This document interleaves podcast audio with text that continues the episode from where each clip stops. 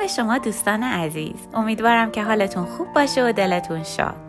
من مرزی عالمی هستم و امروز با اپیزود دوم پادکست سمفونی هنر با موضوع فواید یادگیری هنر در کنار شما خواهم بود.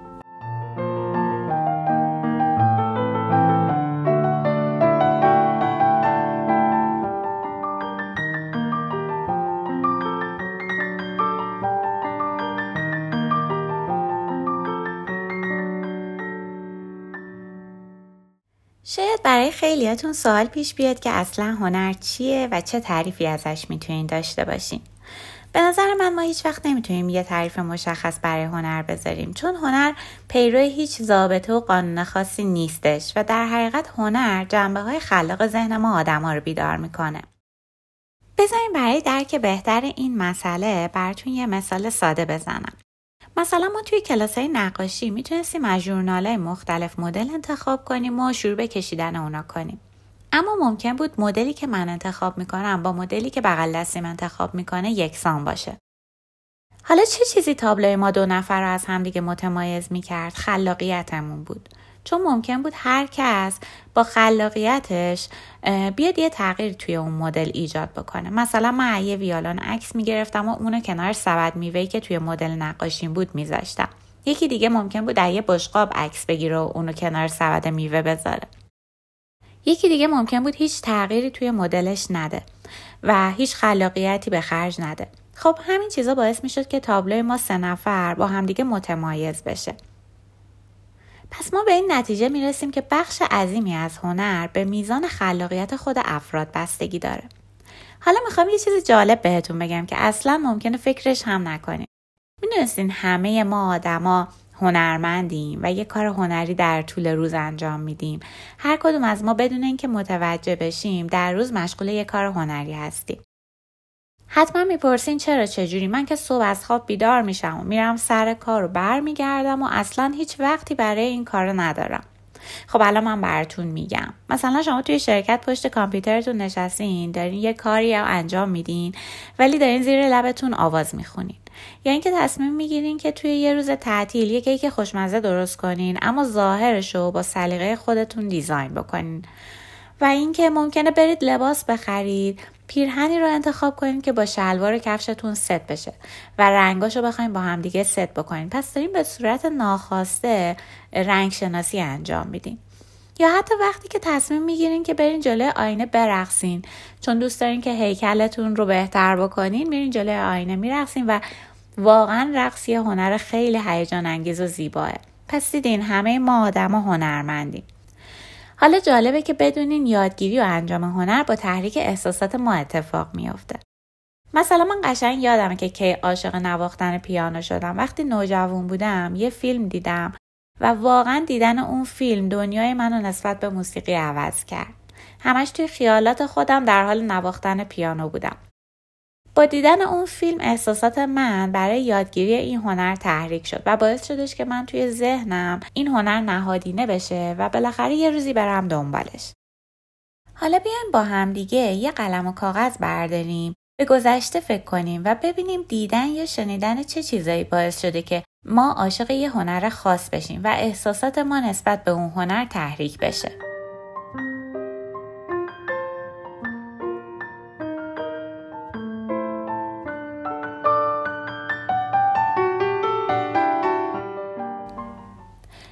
همتون توی این مدت کوتاه حداقل یه مورد رو یادتون اومده و روی کاغذ نوشتین. سوالم از شما اینه وقتی انقدر این موضوع در ذهن شما نهادینه شده که تونستید اونو به خاطر بیارید و روی کاغذ بنویسیدش چرا دنبالش نمیرید؟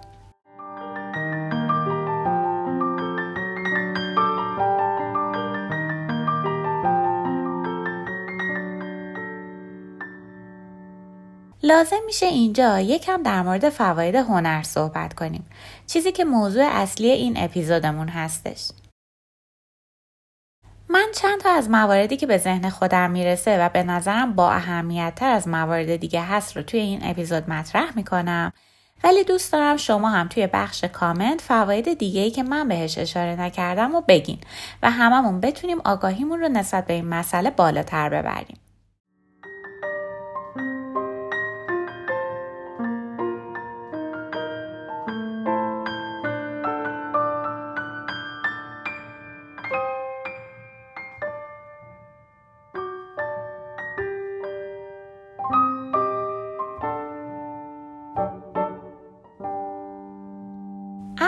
مزیتی که می‌خوام بهش اشاره کنم که خیلی هم می‌تونه توی زندگی پرمشغله امروزمون تأثیر گذار باشه کاهش استرس و کاهش بیماری های مزمن ناشی از استرسه.